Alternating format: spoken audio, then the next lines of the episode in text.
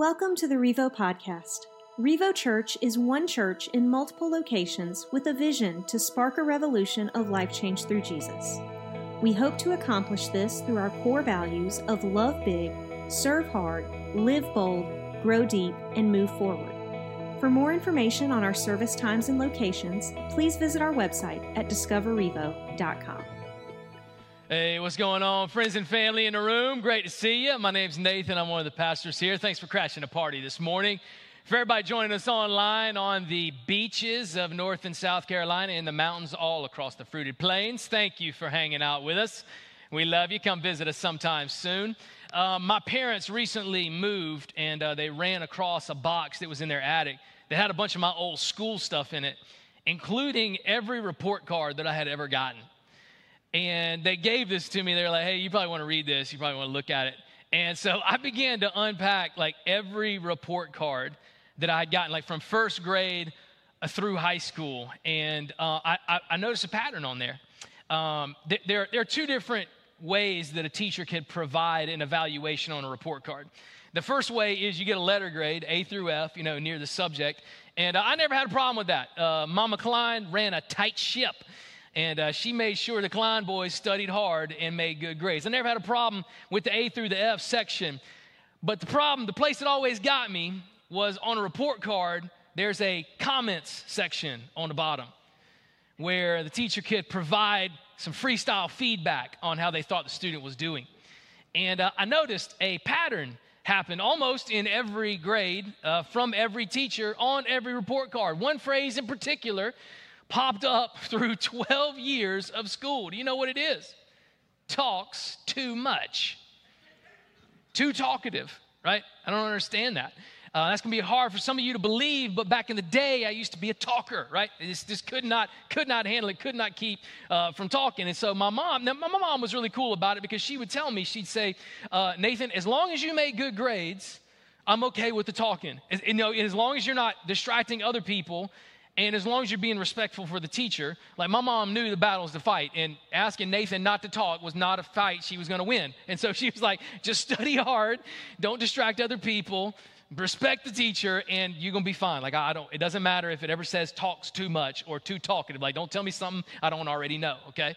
And so that, that was just a pattern of me. I, I don't know if what kind of grades you got what kind of comments that you got on on on your report cards growing up but the the letters to the seven churches in revelation are kind of like report cards um, this is an opportunity for Jesus to, to not only uh, provide a grade for these different churches and how they were doing, but every one of these letters contains a comments section.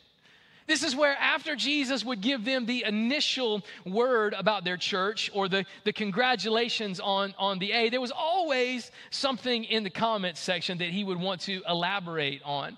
And so we're going to look at the, the fourth church uh, in this line of seven churches today. This is the, the smallest church out of the seven. Um, it is uh, the, in, a, in a city that is a, a blue collar town. Um, so they're, they're hard workers, just salt of the earth people, just, just working hard with their hands, getting it done. Even though it was the smallest church, it's the longest letter out of all of them. Jesus has some things that he wants to share uh, with this church. So if you have your Bible, let's do Revelation. Just flip all the way to the end. And uh, the last book, chapter 2. Uh, we're going to be starting in verse 18. If you have the Revo Church app, you can open that up. All the notes will be there with the translations we're going to use, or you can check out the big Bible on the screen behind me. Uh, chapter 2 of Revelation. Here is the letter to the church of Thyatira. Here's, here's verse 18. It says, To the angel, or to the messenger, to the pastor, to the leader of the church in Thyatira, write, These are the words of the Son of God whose eyes are like blazing fire and whose feet are like burnished bronze. Now, I don't know if you noticed this from the past couple of weeks, but Jesus introduces the letter to these different churches in a different way every time, a different way that he uses to describe himself. And what he's actually doing is he's personalizing the letter. He wants to say something in the intro that really grabs people's attention um, that they can take personally.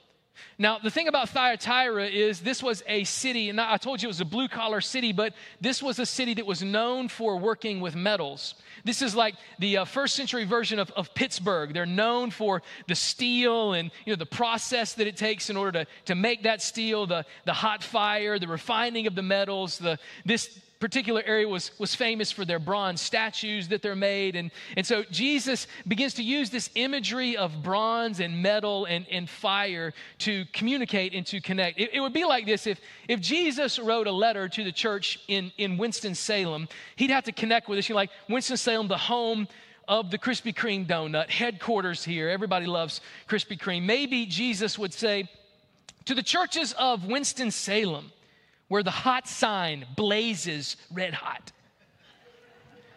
And then it would be like a transition of speaking of blazing red hot, hell blazes red hot. So listen to what I'm going to say because I don't want you to go there. And that would be the transition, right? You got your attention with the Krispy Kreme. We all know the red hot sign. And then he transitioned. And now this is what I want to speak to you this church in, in this particular setting. So now Jesus gets to the, the main part of the letter. And what, what I want to show you today, if you're taking notes, and, uh, and I hope you are, five things that I think we can learn from the church in Thyatira. Five things that as we look at this church's report card, and we read the comments and get the grades, there's some introspection that we can do, some things that Jesus says, I want you to learn from this as, as well. So in, in verse 18, after the introduction, he goes to verse 19 and says, I know your deeds, your love and your faith, your service and your perseverance. And check this out, and that you are now doing more than you did at first. Jesus starts it out pretty similar to the way he starts out all the letters. He tells them what they're doing right. He says, Can I, t- can I tell you, like, you're going to get an A on this. You're known for your love. The way you all love the city, the way you love each other, that you just kind of wrap your arms around each other and embrace people. It doesn't matter if they're different than you or what their theology is or what their background is. Like, you are just known for loving people and for serving people, serving inside the church and serving the city outside of the church, serving people that you don't know and serving each other, treating everybody like friends and family. Big shout out to you. And then he throws out another phrase that I think is the, the first thing that, that we can actually learn from this church. He says, and, and that you are doing more, thumbs up, you are doing more now than you were when you first started. First way that we can be challenged by this church is this. Number one, write this down. Jesus says, I want you to keep moving forward. I want you to keep moving forward in your relationship with Jesus. He not only says, uh, commending them on what they have done, but he says, I got an observation. Like, this church has been around for a few years, and today, like, you're just as red hot as you were five years ago when you launched. Like, you were doing some stuff back in the day, but now you're doing even more. Like you're expanding your influence. You're, you're picking up more ministry opportunities and impacting more people and loving and serving. And I, I notice there's this progression that you just keep, keep moving forward. What's interesting is uh, our tendency in life is to do the exact opposite of that. A lot of times, especially when it comes to our spiritual life, um, we will find a lot of comfort in the things that we've done in the past but we're not really moving forward in our relationship with Jesus today. Try this with a Christian. Uh, just ask him, just say, Tell me a little bit about your, your story, about your relationship with Jesus. And almost every Christian that you go to and, and say that, they'll tell you, Well, when I was 10 years old, well, when I was 15 years old, well, when I was a, a sophomore in college, I gave my life to Jesus. I made a decision to follow him, and, and then I got baptized, and uh, man, that's my relationship with Jesus, which is awesome until you realize you're talking to a 40 year old. And you're like, man, that is great. Man, 15, 25 years ago, you uh, gave your life to Jesus. And so, talk to me, like, what's happened in the last year? Like, let's just think 2020 and 2021. If somebody were to come up to you and say, Tell me the steps that you've taken in your relationship with Jesus, tell me how you have moved forward just in the past 18 months, would you have an answer? Could you say, like this church could say, man, not only were you working hard and serving and giving and being generous and loving people 10 years ago, you're still doing it today. And listen to this, it's even more. like your passion has grown over the years. Unfortunately, it becomes the opposite for many people that claim to follow Jesus. At one time, it was red hot, it was burning, like we were all in. And then over time, we just become being satisfied with what we've done in the past and our accomplishments and the things, the steps that we've taken, and, and we stop moving forward. So Jesus gives them a good letter in this category. He says, Man, when it comes to next steps, and you know, that's a language for us here at Revo, we want you to move forward. It's one of our core values. We, we don't want you to be the same person yesterday that you are today. And so we want to encourage people to take next steps. Everybody has a next step to take. No one has arrived, no one is perfect. And so Jesus says, when it comes to that, Thumbs up. You got an A on that. But this next verse is when Jesus moves from the letter grade down to the comment section. Because he says, There's actually something that I want to talk with you about. There's something I want to, to have a conversation about. Verse 20, nevertheless, but, it's a big but right there, but I have this against you. You tolerate that woman Jezebel, who calls herself a prophet. By her teaching, she misleads my servants into sexual immorality and the eating of food sacrificed to idols. Can you imagine uh, how uncomfortable it would have been for Jezebel that day? Because the messenger of the church gets up on stage and starts reading this letter, and Jezebel's probably on the third row. Shout out to everybody on third row. Jezebel's on the third row, and, and they're like, and, and there's this woman, Jezebel. And Jezebel's probably like, mm, I picked the wrong day to come to church. All eyes on Jezebel uh, right there at the front of church. And, and Jesus mentions something. He says, uh, There's a word that I, I don't know if you caught it. He said, Here, Here's the problem.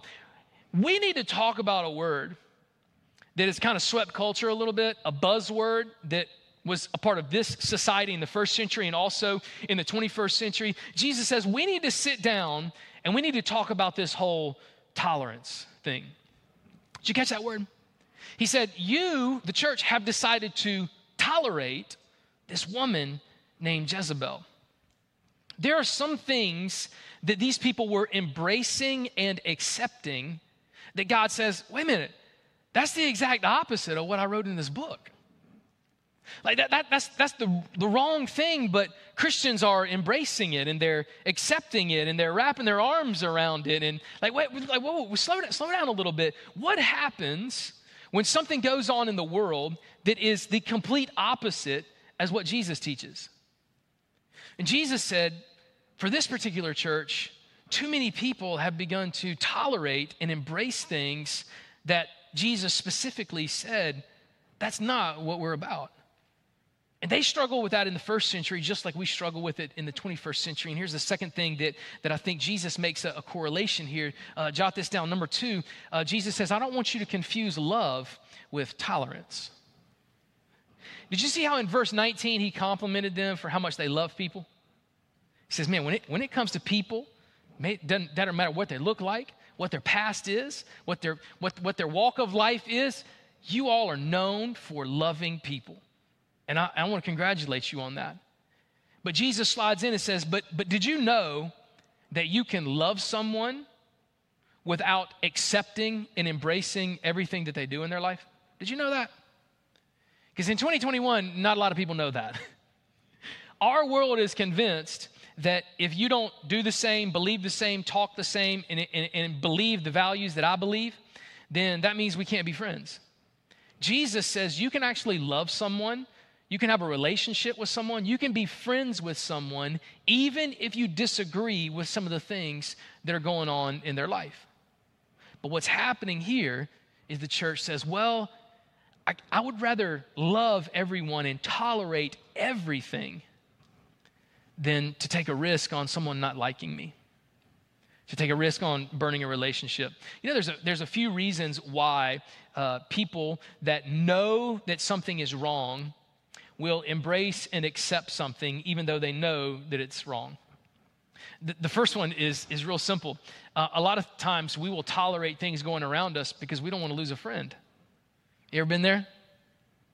Because if you decide to take a stand on some of the things that Jesus talks about in this book, uh, there's going to be some people at your job that don't like that. There might be some family members of yours that don't like that.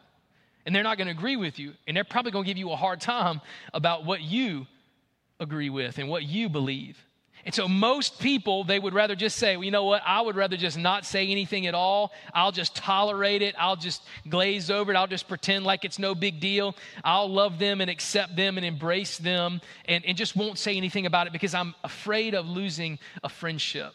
And it's interesting that we've gotten to a point in our lives where Christians would say, if I had to choose between my faith and fandom, I'll choose having fans. I'll choose having friendships over standing up for what God already said was true. It's one way that we'll tolerate it. We just don't want to be the weird person. We don't want to stir any up your trouble. We don't want to lose a relationship. We don't want to lose a friend. And so we're willing to tolerate more things around us. Uh, that was what was happening in this church. There's another reason why you, you see it in the end of this verse. It may, maybe it sounds a little weird when you first read it, but, but Jesus says another way that you're tolerating is there's this lady named Jezebel that is teaching you that it's okay to eat meat that has been sacrificed to idols. This is a little bit weird for us because, like, I don't know, maybe Winston has this somewhere, but I don't know any churches that are cults that are offering animal sacrifices on a regular basis and then selling the meat. Like, I don't know. Um, but this was the case in this area. Here's what would happen there would be cults in town that every time you came into church, you had to bring a sacrifice and it was an animal sacrifice. So, like, imagine that everyone in this room just showed up with some sort of animal this morning chicken, cow, goat, your cat, whatever it is. You want to sacrifice this unto the Lord. You want to provide that and give it. Now, what happens at the end of a day where you got 100 people that all bring an animal sacrifice? Well, you got a whole case of meat in front of you at the end of the day. So here's what these pastors of these cults would do they would take the cows and the chickens and the meat that were sacrificed, well, they would butcher them. And then they would go out in the market and they would sell this meat.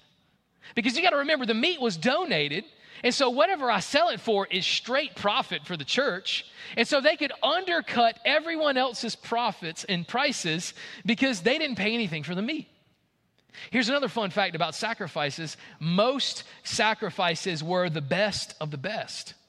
And so we're not, we're not talking about just like an old cow that was getting ready to die. We're talking about Japanese Wagyu meat here. This is the best of the best. This is what they're offering to us. So not only can you get the best meat, it's cheaper than everywhere else in town. Here's the problem it's only sold inside the temple. And all of the proceeds go towards funding the mission of the temple. So you have these Christians that were going into these temples of false gods, and here's what would happen to get into the temple, you had to pay what they call a temple tax, a tithe. So every Christian was walking into this temple that worshiped another God and giving them money just to get in. And then when they got in, they were buying this meat for a reduced price and paying money to the temple that was against God, funding their mission so that they could send out missionaries and convince more people that God didn't exist. But here's the hang up they were selling ribeyes for $6.99 a pound. You know how long it's been since we've had ribeyes at $6.99 a pound? That's 2002 numbers right there. And so these Christians were like, ah, I know that, I know that it's bad. I know that I shouldn't be supporting it, but these are $6.99 a pound ribeyes, man. And I'm not talking about the cheap ribeyes that are wrapped in the saran wrap, frozen that you buy off the back of a truck in a mall parking lot. This is the best of the best. I know I have to like, like these temples were like a, a, a satanic Costco. You had to have a membership to come in. Don't put that online. I'm not saying Costco loves Satan. I'm just saying, if there was a Costco and you knew that buying a membership supported stuff that was against God, but you bought one anyway, and you knew that every dollar you spent in there would go towards a mission that was against God, but those ribeyes are $6.99 a pound, and the marbling is perfect on them. What would you do? So what was happening is there's a bunch of Christians were going into these temples, giving them money and here's the second area where we get tripped up sometimes we're willing to sacrifice our faith for finances. I'm willing to compromise what I believe, save a little money. Now, like I said, in our culture, uh, we don't have any of these. We're like, we're not buying meat off of some weird temple on the other side of town. But we do oftentimes have decisions that we have to face in our life where are we going to choose our faith in God or are we going to choose our finances? Sometimes it happens on a Sunday where we're just like, well, hey, I, I could pick up another shift or I could go to church. Faith or finances. Sometimes we'll work hard Monday through Saturday. And on Sunday, we got a choice. Either I'm gonna stay home and rest, because man, I've been grinding Monday through Saturday, I've been working like a dog. I'm gonna stay home and rest, or I'm gonna prioritize worship. And so often in our culture, we make a decision. We're either going to tolerate what happens Monday through Saturday and sacrifice our faith, or we're going to make a decision. And Jesus said, There's a lady in this church that is pushing people away from God. They're causing them to say, ah, You know, that Bible stuff, it doesn't matter. The Jesus stuff, it doesn't matter. If you want to go into the temple, it's fine. It's $6.99 ribeye night. Come on, man. We love steak here. Come on. But the Christians were walking into these temple spending money supporting the mission of a church that was against what they stood for. And here's the worst part people in the community would see these Christians going and doing that, and it would communicate a message to them it's okay. Oh, well, well, well, if that Christian goes into the place that worships Satan, then maybe Satan's not all that bad. Like maybe we can just all get along. Maybe we're all just moving in the same direction. We're just different churches and we just have different names. Maybe we're all the same. And Jesus said, That's what you're tolerating. That's what you're allowing to come in to your life. And you're making this decision. So Jesus says, Man, there's a way that you can love someone and understand that they're doing something that's totally going to wreck their life, totally pushing them away from God. You can love them and still help them to see that the direction that they're heading right now is pain and shame and regret and remorse and destruction. Jesus said, Know the difference. I know you're known for your love, but don't forget about the truth that you are called to. Don't tolerate those things that are going to push you away from Jesus. So, how was this woman doing this? Like, what was Jezebel doing? Well, Scripture tell us, tells us she was pushing people away by her teachings. She was standing up and teaching the Christians that this was okay. Third point I want you to write down is, is this Jesus says, Are you being careful who you're listening to? Because they were listening to this woman that was standing up on stage pushing them away from Jesus.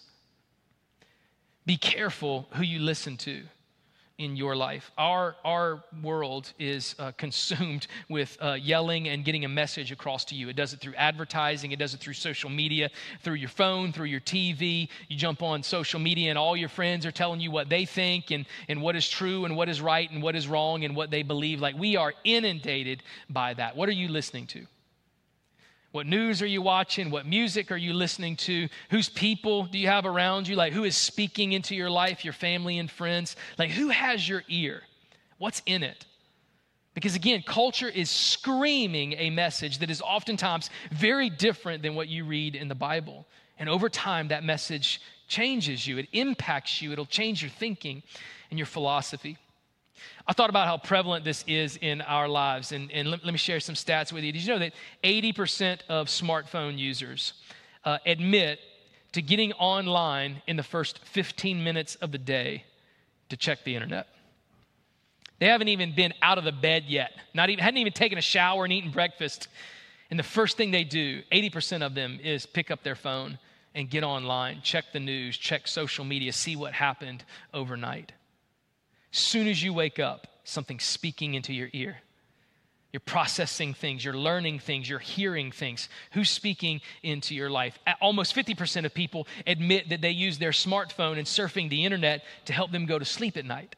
So, for over 50% of the population, getting online is the first thing you do and the last thing you do before you go to bed. And those messages, whether it's advertising or, or people on social media sharing their opinions or the news pushing an agenda, whatever it is, like you're consuming this. And Jesus asking, like, who are you allowing to teach you? What is speaking into your heart and into your soul and into your mind? That's why it's so important for us to spend time in the Word every day. To let the Bible teach us some, to let God teach us some through His Word. Now, I got to bust some bubbles right here because sometimes I'll, I'll talk to people and, and, and I hear an excuse a lot. I just don't have time to spend time in the Word every day. Well, let me share this stat with you. In February of this year, February 2021, the average American spent five and a half hours a day on their phone. That's the average. Looks like I just found you some time. Man, I don't have time for a small group. I just found you some time. I don't have time to go to church. Here you go. I found it. I don't have time to read my Bible. I don't have time to take my relationship with Jesus. I found you some time. Look at this here. Five and a half hours a day. Who's speaking to you? What voices are you listening to? Who's in your ear right now? Is it a culture that is screaming something that is very different than what Jesus teaches? Or are you spending some time being around other people, pushing you, encouraging you to be better, spending time in prayer, spending time in the Word, making sure what goes in your ear is what Jesus has commanded and called us to? He says, Man, be careful because she's standing up and she's teaching, and you are listening to what she has to say. I'm, I'm convinced of this. Our problem is not that we don't have the time to listen to God, our problem is that we spend so much time listening to too many other things. Who are you listening to? What's going in, what's going in your ear? Despite that, this, this verse doesn't even seem like it should go next. Jesus said there's a woman that is standing up, that is leading people away from God that is doing the wrong thing, teaching something that is not truth. And here's Jesus' response. Verse 21 I have given her time to repent of her immorality, but she's unwilling. Whew, man, how kind is God? How patient is God? Somebody asked me the other day, said, Nathan, why do you think God allows evil people to still live on earth? Wouldn't it be good for God just to wipe out all of the evil people that exist on the earth? Wouldn't the world be a lot better place? And I said, Well, I can tell that's an easy answer. I can tell you why God just doesn't eliminate all the evil people on the earth. Because he's kind. Because he's patient. And God wants to give as many people an opportunity to repent and turn towards him as he can. Because heads up, it wasn't long ago that you were one of those evil people, that you didn't know Jesus. And God, in His patience and in His kindness, instead of just smearing you off the face of the earth and starting over, He said, I'm going to wait. And I'm going to give them another chance to turn to me. I'm going to give them another chance to turn back and receive the, the grace of Jesus. Here's the fourth thing that Scripture tells us we can learn from this. We got to learn how to embrace grace. Embrace the grace. Embrace this gift. God was like, Jesus says right here in verse 21, I'm giving her a chance to embrace the grace so that her life can be changed. How kind is God to us? How patient, how loving, how sacrificial is He that He would be so patient with us. All you have to do, Jesus says, is embrace the gift. Just accept the gift. And He's giving you another chance today to accept it. Unfortunately, Jesus says she's unwilling to do that. And what verse 22 says is there eventually comes a time where God's patience rolls, runs out, where you won't have another opportunity. Today, you are here today. Today is an opportunity for you to make to embrace grace, but there won't always be a today tomorrow. Verse 22, it says, So I will cast her on a bed of suffering, and I will make those who commit adultery with her to suffer intensely, unless they repent of her ways. I will strike her children dead. Then all the churches will know that I am he who searches hearts and minds, and I will repay each of you according to your deeds. Jesus hits us right here with, with the three count. Your mom ever give you a three count? Sometimes I will tell my kids the timeline in which they have in order to accomplish what I want them to do, but I want them to know there's a timeline. Sometimes kids get home from school and I say, All right, it's three o'clock, right? By five o'clock, your room has to be cleaned up, all right? Now, if it's not cleaned up by five o'clock, you don't have to do it now. If I were you, I'd go ahead and do it now, get it knocked out. But you got two hours. So I'm, I'm, giving you to the count of two, two hours, right? You can go clean up. Now, listen, if your room is not cleaned up by five o'clock, then here are the consequences. Here are the negative consequences. Jesus does this in this passage. In verse 22 and 23, he says, There will be consequences. Every decision you make has a consequence. Every action you take has a consequence. Every word you speak has a consequence. No one is going to be able to stand in front of God and say, God, I didn't, I didn't know I was going to get this if I didn't turn towards you. He says, I want to make sure very clear there are consequences if you choose not to embrace grace. I don't want anybody to be confused. I don't want anybody not to know. And even though there's kindness and there's love and there's patience, eventually you will run. Out. I don't know, you may die before you embrace the grace. Like, I don't know what'll happen, but eventually time will run out. And God says, if it does, there will be consequences. I need you to know there'll be consequences for that. And He lays out what that looks like. Here's why that's so hard. When He calls people to repent of their sins, you want to know why repentance is so hard? because it involves you and I admitting that we were wrong. And if there's one thing we hate to do, is to admit we're wrong. God says, I want to give you every opportunity just to turn from where you're going and turn towards God. Do an about face. Admit that you were wrong and embrace the gift of eternal life. And God says, there will be some people that are unwilling to do that because one of the hardest things that we'll ever do in life is have to admit that we're wrong. Jesus says there's going to be consequences for them, and this is how he ends the longest letter of the seven. He says, Now I say to the rest of you in Thyatira, to you who do not hold to her teaching, and have not learned Satan's so called deep secrets, I will not impose any other burden on you except to hold on to what you have until I come. Jesus said there, there are some people in the church, like not everybody is following this crazy lady. Not everybody has turned their back on God. Not everybody is being tolerant. Like not everybody is forsaking their responsibility to continue to move forward and to seek Jesus. So for those of you that are doing the right thing, for those of you that have kept the faith, for those of you that are still moving forward in the right direction, I think there's two powerful words that Jesus says. It's number five, the last thing. He says, hold on. Hold on.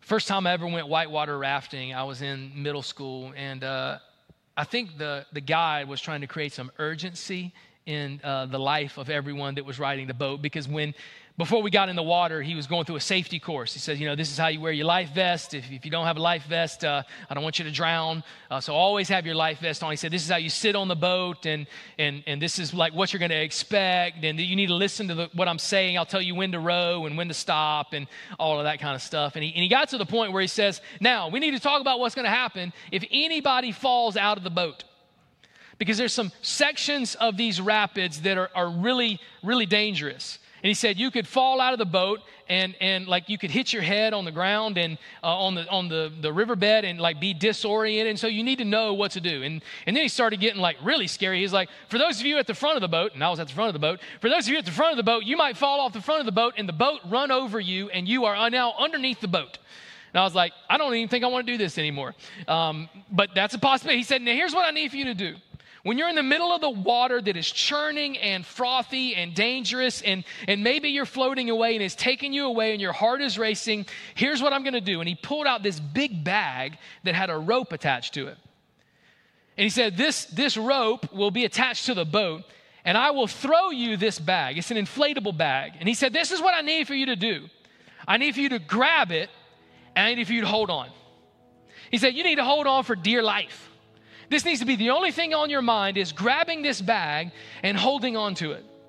Because if you hold on to that bag, not only will it keep you above the water, but I will then be able to grab this rope and I will be able to pull you back towards the boat, pluck you out of the water, and get you back to safety. The only thing you need to remember when you're in the midst of the turmoil is grab it and hold on.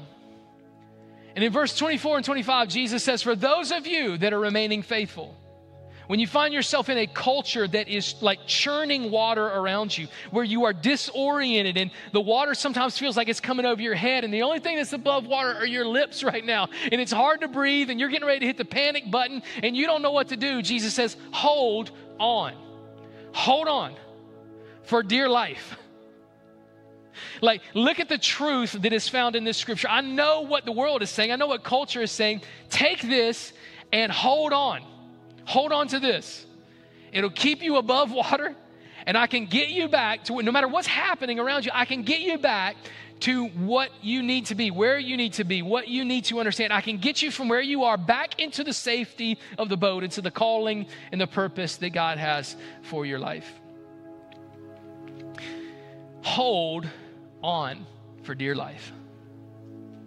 Now, for some of you, you're not a follower of Jesus.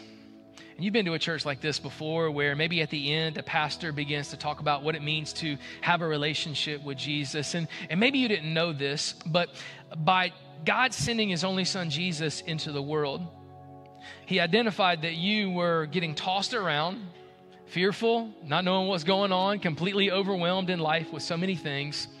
And yet, in the midst of that, God takes a rope bag and throws it to you.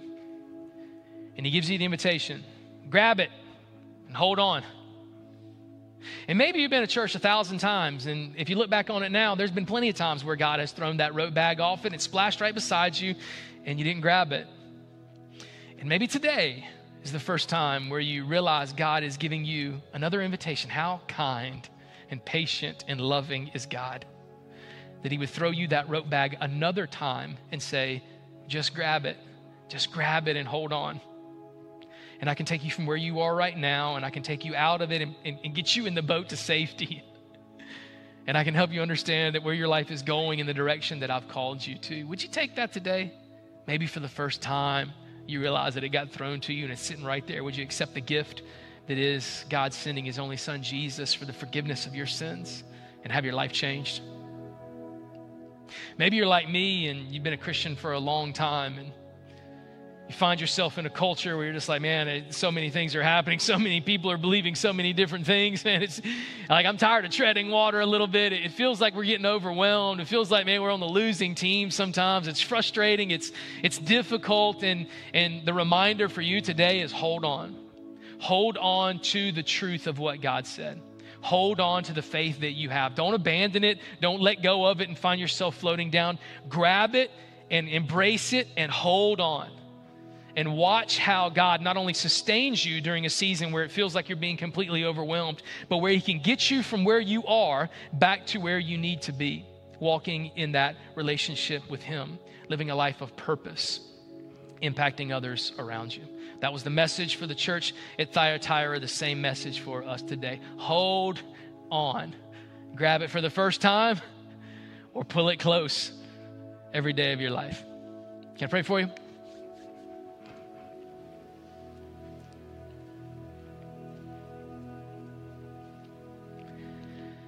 God, that verse 21 is so powerful. When it describes how loving and how kind and how patient you are. Despite people like me that spent so much time wasting, running away from you, living my own life, doing my own thing, not even paying attention to you. And in that moment, you threw the rope bag to me and you said, Man, if you, Nathan, if you would just embrace it, if you would just accept the gift that's in front of you right now, your life could change. God, thanks for not giving up on me when my life was in the middle of the churning water. God, give us the, the wisdom and the discernment to know what to do with the words that we've heard this morning. That we know that we can hang on to the truth, that we can embrace grace, that we can love people, but also stand for something in our lives that we would be careful who we're allowing to speak into our hearts and into our souls, that we'd be focused on you, on hearing from you and moving forward in obedience. God, help us to hang on, to hold on to the faith and to the promises that we find from you. Pray and ask those things in your Son, Jesus' name. Amen. Thanks for listening to the Revo podcast. We believe everyone has a next step to take in their relationship with Jesus. If you would like more information on what that means for you, or if you have any questions about today's message, please email us at info at discoverrevo.com.